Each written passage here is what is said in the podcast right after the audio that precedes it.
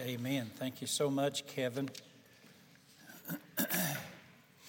we are making our way through the book of Romans, and we are at chapter 7 concerning the Christian and the law of Moses. This has been a perplexing issue for the church uh, from the very beginning. How does the Christian in the new covenant relate to Moses' law in the old covenant? And Paul is going to teach us something, I think, here in Romans 7. Uh, we'll try to do two messages on chapter 7. And uh, this morning, let's look first of all at verses 1 through 4. Let me just read this passage. Do you not know, brothers, for I'm speaking to those who know the law, the law is binding on a person only as long as he lives. And then he uses an illustration of this. Verse 2 For a married woman is bound by the law to her husband while he lives. But if her husband dies, she's released from the law of that marriage. She would be called, verse 3, an adulteress if she lives with another man while her husband is alive. But if her husband dies, she's free from the law and marries, and if she marries, she's not an adulteress. In other words, the point Paul is making, which we would all agree with, is that death dissolves the marriage covenant. Now, here's his point. He's not really talking about marriage as such, but verse 4 Likewise, my brothers, you have died to the law through the body of Christ. Every phrase there is important. You died to the law through the body of Christ. That you may be joined that means joined in marriage or belong to another. That is, him who has been raised from the dead. And in this way, you bear fruit for God. God has always related to his people through a covenant, two covenants to be exact. Both of these are compared to marriage covenants. Uh, Jeremiah 31 and verse 31, Jeremiah predicted a day when there would have to be a new covenant. You remember how he brought the people of Israel out of Egypt? And on Mount Sinai in the book of Exodus, they he gave the Ten Commandments, and, and that's Exodus 20, and then chapter 22 and 23 are, are further commandments. There's actually like over 600 commandments in the Old Covenant. He gave that to them, and and that covenant they did not keep. They were not faithful to God in the old covenant. So Jeremiah sees a day, Jeremiah 31 31, when God will make a new covenant with the house of Israel and Judah. But it won't be like the covenant I made with the fathers on the day when I took them by the hand and brought them out of the land of Egypt. My covenant which they broke, though I was a husband to them. It's Jeremiah 31, verse 32. He was a husband to them. The old covenant was a marriage covenant between God and, and Israel. But Jeremiah 31, verse 33, he goes on to say, Here's the covenant that I'm going to make. Speaking of the new covenant, he says, I will put my law within them and write it on their hearts. Then I'll be their God and they'll be my people.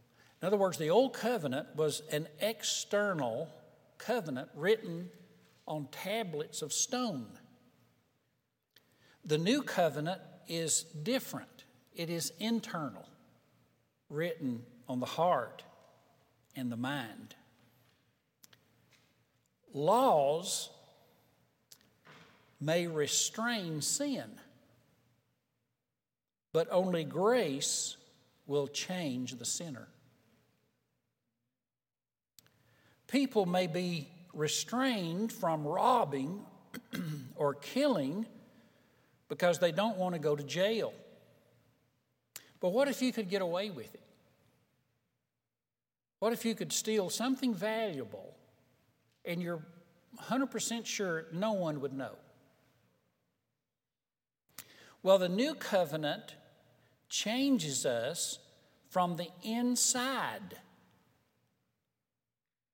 There was, uh, uh, years ago, I, I was, my wife and I were visiting her parents down in uh, near a, a town called Kenton, Ohio.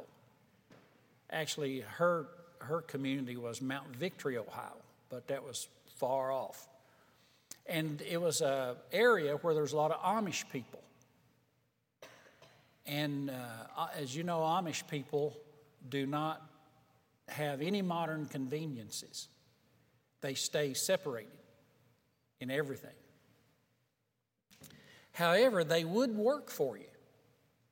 They would come and work, and and so uh, in that way, uh, Jan's parents got to know some of them. And I believe it was her, Jan's dad, that told me this that there was a problem at the local gas station because the Amish teenagers uh, in their hats and garb and long dresses and such would go to the gas station and change into these short skirts and, and uh, uh, modern attire for teens. And then they would go to the mall, spend the afternoon, and then come back to the gas station, change again, and go home. That's what you call legalism. That's what you call external religion. It's as if to please God, I have to look a certain way, say certain things, conduct myself according to these regulations, and that pleases God. But it tends to be pleasing to men more than God. God wants our heart. It's like the young lady who was brought up to fear the Lord and to love God. And the kids at school would make fun of her. And they would persecute her, mock her. One day they tried to get her to go get drunk with them. We're all going to go get drunk. So they tried to make her go. And they knew of her faith and her relationship with her father. And she said, I'm, I'm not going to go. And they said, What's the matter? Are you afraid your daddy will hurt you? And she said, No, I'm afraid I'll hurt my daddy. See, that's capturing it. That's the core. It's not, it's not fear of the consequence, but it is a love relationship and it is stronger, that's new covenant, and it's stronger than any law that you can pass. So let's look at two or three things here in uh, Paul's section about the law. And the first thing that we would point out is, and this is vital, he says, You have died to the law of Moses. That's in in verse 1, he says, Do you not know, brothers? I'm speaking to those who know the law.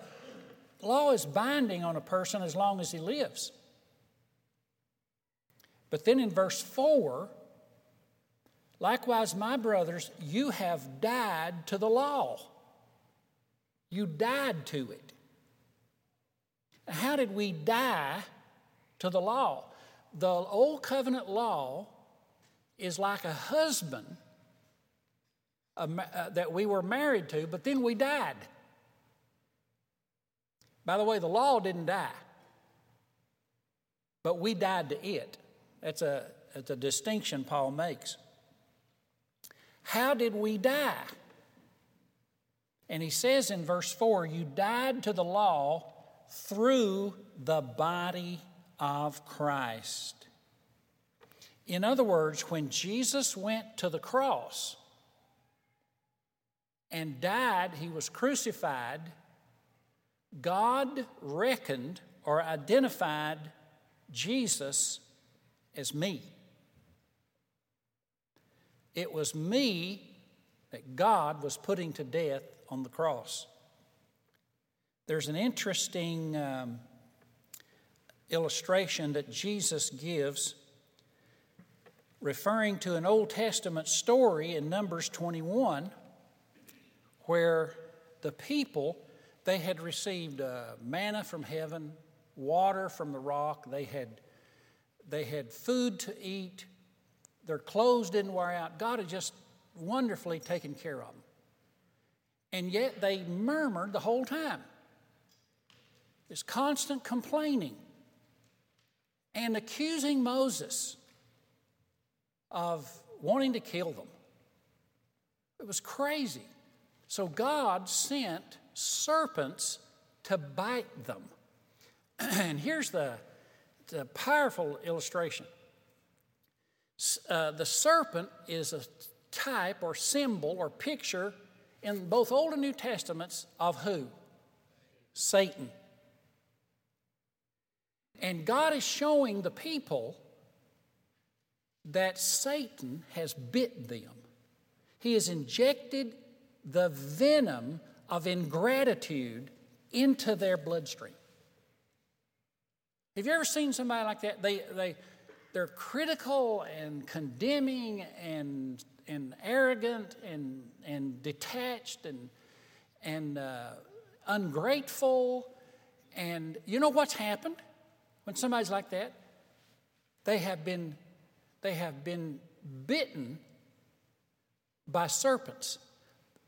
Demon spirits have injected into their heart the same nature of the devil.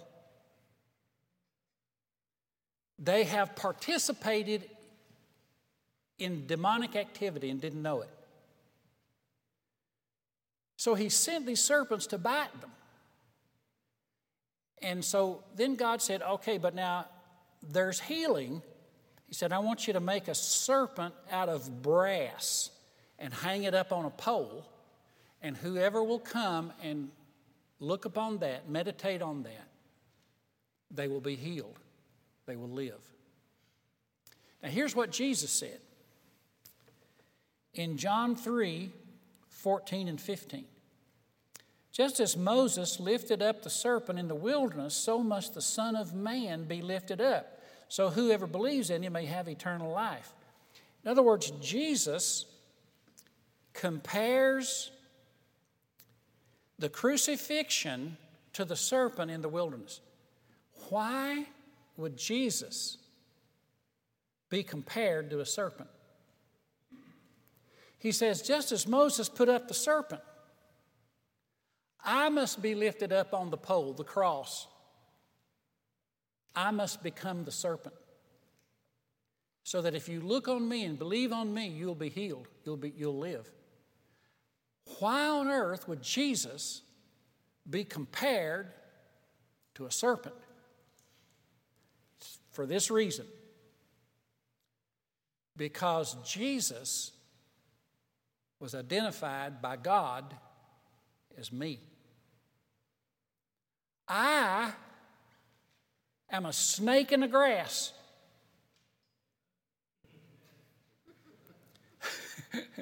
Everybody's nodding. My wife's going. I have taken on the nature of the devil. Most of us do not realize how bad we could have been.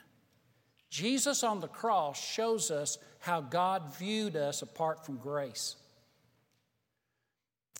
We accuse, we are ungrateful, we murmur, We have all been bitten by the enemy. We reflect in some degree his nature. And when Jesus went to the cross, the accusatory, condemning, critical, arrogant Larry was put to death. God reckoned him as me and treated Jesus as me because Jesus, in his body, was identified with me. Jesus became me so I could become like Jesus. So when he says you died through the body of Christ, verse 4, that is the meaning and that is how you have been delivered from the law of Moses because you died. Romans 6 6 says, Now we know our old self has been crucified with him. So the whole body of sin will be brought to nothing. We've been crucified with him. Now, in what sense did we die to the law? And I, I want to give you two points here. One is we died to the penalty of the law that before God, we have been tried, we have been found guilty, and we have been executed. So you have to go all the way to get the point. You have been tried, found guilty, and the sentence has been carried out in the cross. Amen? So God identified you. That was you on the cross. Jesus didn't die for his own sins, he died for our sins. And I think he died with specific people in mind and on his heart. And that's us. We died to the penalty of the law. So therefore, we have already suffered the penalty of the law and been executed. It works something like this. Let's say that there's a bank in the neighborhood that's been robbed. And the police show up, and a crowd gathers, and I'm among them. And they ask if, did anyone see anything? And I raise my hand and I say, I did. I saw who did it. And they run over to me and gather around. They got their notebooks and, and their pencil ready, and they say, Okay, who did it? And I say, Bonnie and Clyde. I seen them do it. And they look at each other and then they put their pencils back in their pockets and put the notebook away because they know that's not going to work. Why? Because Bonnie and Clyde are dead. They died in 1934. And that is the way we must approach the law and its guilt inducing condemnation.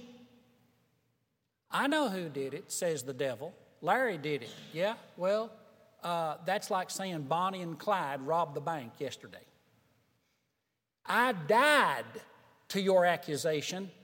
I have already suffered the penalty of the things I know I did, including the things I could have done and would have done had God not interrupted my life with His grace. Do you know what the first command in the book of Romans is? Paul spends over six chapters telling us what God has done for us in Christ. And the very first command, that is in the Greek, it's an imperative tense. In the, fir- the first imperative tense in the Greek text of the book of Romans is found in Romans 6 11. Give me the, uh, Romans 6 11. Here it is. So you must also consider or reckon. The word means to count, categorize. It does not mean to die to self. That's not what that means. It means you must reckon yourself, categorize yourself as one who has died to sin. You died. When did you die? In the body of Christ at the cross. And are now, you must count yourself alive to God. That's your first order of business. When you come to Christ, is to recognize God has evaluated me, and there's no need in bartering or excusing or defending or anything like that. Just accept the fact that I'm a guilty sinner, but I've already had the penalty executed upon me at the cross of Jesus Christ. So, the first thing to know is that we have been delivered from the penalty of our sin. Here's the second thing we're delivered from regarding the law not only the penalty, but we also died to the authority of the law. What is the new covenant Christian? Where, what law does he follow? Uh, uh, Romans 8 2, the law of the Spirit of life has set you free in Christ Jesus from the law of sin and death. There's a law of the Spirit inside of us. Listen to Matthew 28 18 to 20 and put that, put that one up there. Jesus said, All authority in heaven and earth has been given to me. Go therefore and make disciples of all nations, baptizing them in the name of the Father and of the Son and of the Holy Spirit, and teaching them to observe. Now, notice this all that Moses commanded you. it's not right, is it? All that I have commanded you. There's the authority. It is the authority of Jesus. We are not under the authority of Moses, but the authority of Jesus. And by the way, does this mean, well, then we just throw off the Old Testament, throw off the law? No one loves the Old Testament more than I do. But I recognize there are two covenants. And the, our authority is in Jesus Christ, the Lord, the risen Lord, and I am in covenant with Jesus. I am not in both a, I am not in two marriages at the same time. Moses and Jesus. All of the Ten Commandments, just so you know, are repeated in the new covenant and made a matter of the heart. Thou shalt not murder, Old Covenant. Don't hate your brother, New Covenant. Thou shalt not commit adultery, Old Covenant. Don't lust in your heart, New Covenant. Internal. And all of the commandments, the moral commandments, you don't lose anything in the New Covenant. The law is internalized by the Holy Spirit. But we don't keep it because Moses said to, we keep it because Jesus the risen Lord, by His Spirit, dwells in me and writes that law in my heart, and a whole lot more. There's one commandment in the Ten Commandments that is not repeated in the New Covenant, in the New Testament, the whole New Testament. One commandment. It is the commandment to keep the Sabbath day, which is Saturday. Jesus never said, keep the Sabbath. When he rose again, he was born under the law. He kept the law. He was circumcised the eighth day. He made the sacrifices, uh, attended the synagogues and the temple worship as a good Jew. But when he died, he died and passed out from under the old covenant law. And when we come to Christ, we do not come to a Jewish law keeping Messiah, we come to a risen Messiah who is out from under the law. We are married to him who is raised from the dead. So he says in verse 4 that you may be joined to him who was raised from the dead, that you may be joined in a marriage covenant, belong to another. At the core of the Christian faith is his love for us and our love for him, which the Holy Spirit gives us. At the core of the Christian faith is love for God and from God. You can have communism without Karl Marx. You can have Buddhism without Buddha. You can have Islam without having Muhammad.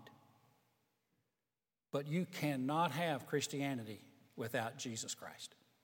He is Christianity. And we must give people the patience and the prerogative of working things out with their Savior. I'm not the Lord. Duh, there's a shocker.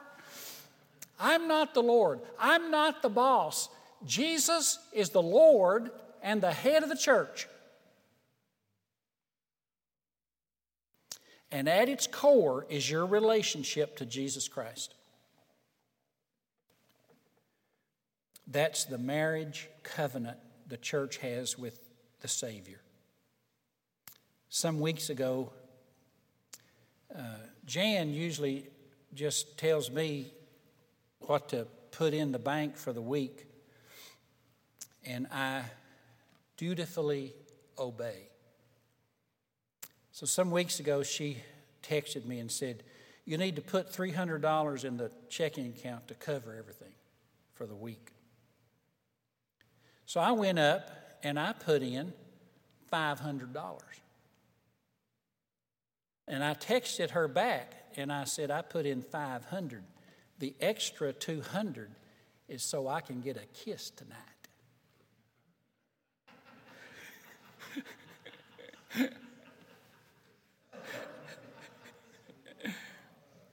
and she texted me back and said, You don't need $200. I thought. Then I got to thinking about that. Wait a minute, did she mean I could get it for cheaper than 200? I could get a kiss for 100? How about a peck on the cheek for 50?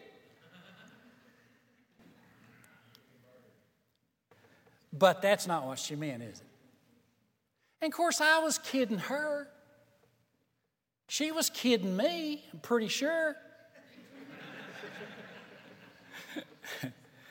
I did get my kiss. Cost me 200. but there, there's no bartering with God there. You don't pay, you don't perform, so God will love you and embrace you in the new covenant.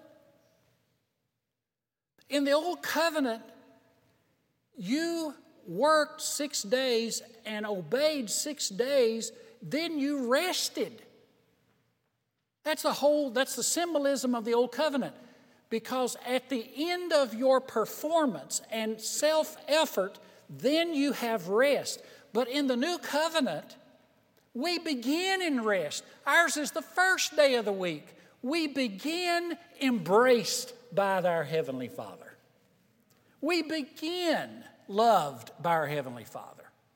We don't have to work all week to get it, we work from it. We work in it. Let me give you this verse Colossians 2, verse 13 and 14. Pull that one up for us. He has forgiven us all our trespasses by canceling the record of debt. Now, see that? What's that? That's the penalty of the law. He canceled the record of debt that stood against us. Now, notice the next phrase along with its legal demands. What's that? That's all the requirements of the Old Testament. Bring the sacrifices, do it through the priesthood. Make sure you go to the temple to do it. Keep the Sabbath, all of those things. He says, all this he set aside, nailing it to the cross. The authority of the law, we're not under. We're under the lordship of Jesus. The penalty of the law, we're not under that either. Jesus, I died in Christ through the body of Christ.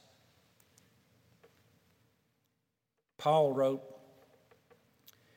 Galatians 5:22, the fruit of the spirit is love, joy, peace, patience, kindness, goodness, faithfulness. That's the fruit of the Holy Spirit in us. Gentleness, self-control, and against in the light of such things, you do not need the law. Galatians 5:22 and 3.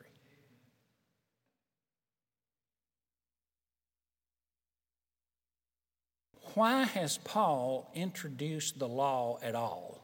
Because he's telling us how to change. He's talking about, he's been talking about sanctification. And he's, he's diverted a little bit to say, now, where does the law fit in here? Do we get saved by grace and uh, justified by grace through faith and then sanctified by keeping the law? No. We died to the law, its penalty and its authority. Knowing Jesus Christ both justifies and sanctifies. Praise God. So, the core of Christianity, here we're right at the very foundations. In, I close with this in Matthew 17, Jesus went up uh, what they think is Mount Tabor. It's a, it's a, it's a big mound, really, but Jesus went to the top of it and took three disciples with him. And on top of that man, I mean, you imagine Jesus and his disciples standing at the very top, like some kind of lightning rod. And suddenly God comes down in a glorious light and transforms him.